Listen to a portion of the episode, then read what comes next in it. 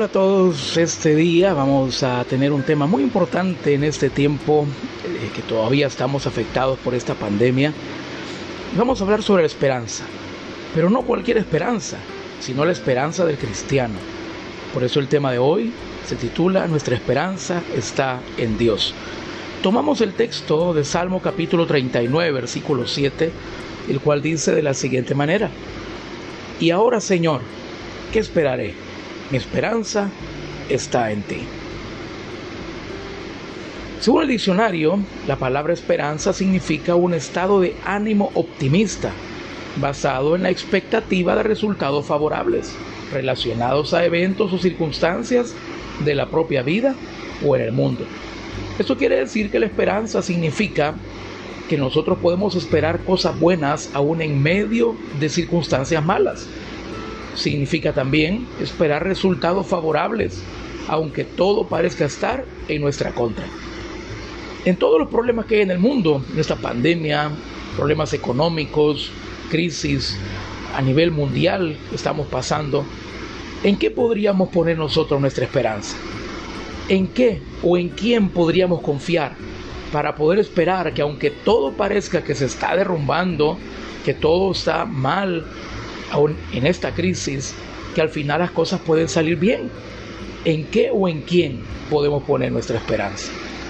¿Será que nuestra esperanza la podemos poner en la ciencia médica? Vemos que hay muchas enfermedades que la ciencia médica, a pesar de sus avances tecnológicos, no pueden sanar. ¿Será que nuestra esperanza puede estar puesta en las riquezas? Podemos ver también que en el mundo las grandes potencias mundiales no pueden resolver esta crisis sanitaria de esta pandemia de COVID-19. A pesar de sus grandes riquezas con que cuentan, podemos ver que también las personas y familias muy ricas tampoco saben qué hacer. Y hablando en términos personales, la esperanza no puede estar en las riquezas porque esa riqueza no da la felicidad ni la paz en el corazón del individuo. Entonces, ¿será que nuestra esperanza puede estar puesta en la educación? Verdaderamente la educación es un instrumento para el desarrollo de los pueblos y de las personas. Pero vemos que hay muchas personas con títulos académicos y con mucho conocimiento quitándose la vida por no poder encontrar el sentido de su vida. Podemos ver muchas personas con títulos académicos y mucho conocimiento fracasando en sus matrimonios, en la crianza de sus hijos. Podemos ver entonces también que no podemos poner nuestra esperanza en la educación. ¿Será que nuestra esperanza puede estar en los sistemas de gobierno? Podemos darnos cuenta que tristemente los sistemas de gobierno cambian en los países, pero la pobreza, la violencia, la corrupción no cambia y las personas no mejoran en su nivel de vida.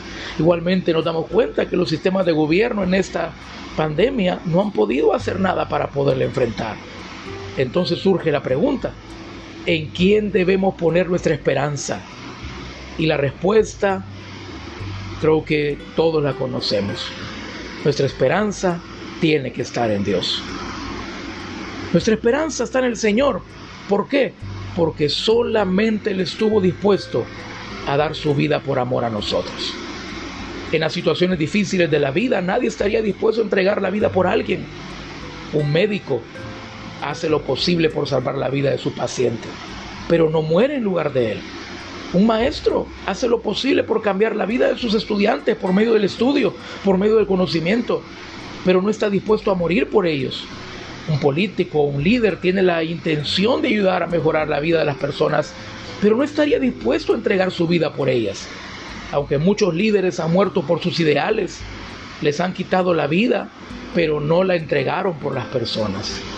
Nuestra esperanza tiene que estar en aquel que para salvarnos, para librarnos de la condenación, para darnos verdadera vida a nosotros, estuvo dispuesto Él a dar su vida por nosotros, por amor. Y si alguien puede amarnos de esa manera, podemos estar confiados que no hay un problema, no hay una enfermedad, no hay una dificultad en nuestra vida que Él no esté dispuesto a ayudarnos. Si el Padre Celestial estuvo dispuesto a entregar su Hijo por amor a nosotros, ¿cómo no nos dará también la salud que necesitamos hoy? La provisión económica, la protección para nuestra vida y para nuestra familia. Tengamos esperanza pues en Él, porque Él ya dio la vida por nosotros. ¿Crees que no nos negará la ayuda que tenemos en este problema económico? ¿Crees que no estará dispuesto a defendernos delante de los que nos están amenazando? ¿Crees que no puede Él darte el trabajo que tú necesitas para sacar adelante tu familia? Si Él ya entregó su Hijo, ¿cómo no nos va a dar con Él todas las cosas? Esperanza está en Dios, porque solamente Él no cambia. Él nunca nos dejará de amar. Su palabra dice, con amor eterno te he amado. Su amor no depende de nuestro comportamiento, su amor no depende de nuestras obras ni del tiempo, su amor es eterno porque es su naturaleza. Nunca nos dejará de ayudar. Isaías 41:10 dice, siempre te ayudaré con la diestra de mi justicia. Su capacidad de ayudar no cambia. Él siempre estará dispuesto a ayudarnos porque es un Padre amoroso que está siempre pendiente de sus hijos. Tú y yo sabemos que hay personas que tienen como ayudarnos, pero no quieren hacerlo. Por el contrario, hay personas que quisieran con todo su corazón ayudarnos, pero no pueden hacerlo, no tienen cómo.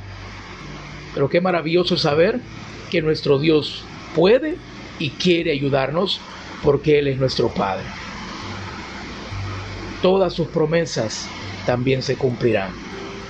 ¿Cuántas promesas nos han hecho las personas, pero cuando las circunstancias cambiaron, esas promesas quedaron en nada?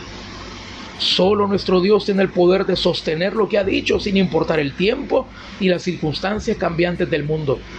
No importa qué tan difíciles estén las situaciones en el mundo, su palabra se mantiene porque sus promesas son eternas.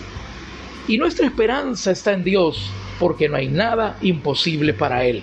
Lucas 1.37 nos dice porque nada hay imposible para Dios.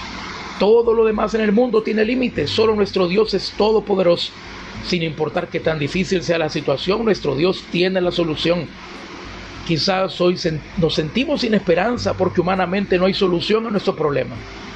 Quizás hoy te sientes desesperado por tu problema de salud, por tu problema económico, por tu problema familiar, matrimonial. Pero podemos tener nuevamente gozo y esperanza cuando recordamos y reflexionamos que para Dios todo es posible, que para Él no hay problema difícil, no hay enfermedad incurable, y para hacer realidad esta esperanza en nuestra vida, lo único que tenemos que hacer es creer en Él. La llave del poder de Dios es la fe.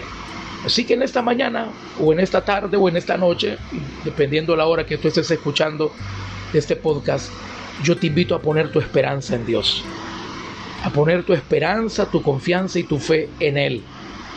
Y si tú no le has recibido como Señor y Salvador, yo te invito a que hoy lo puedas hacer. Que tú le puedas decir hoy, Señor, yo pongo en ti mi fe, mi esperanza y mi vida. Entrégale a Él tu corazón. En tus palabras dile, Señor, ven a mi vida hoy. Yo te necesito. Perdona mis pecados. Salva mi alma. Pongo en ti mi esperanza, porque sé que tú me amas como nadie en este mundo. Y sé que tú tienes todo el poder para ayudarme en esta situación y para salvar mi alma de la condenación. Que el Señor te bendiga.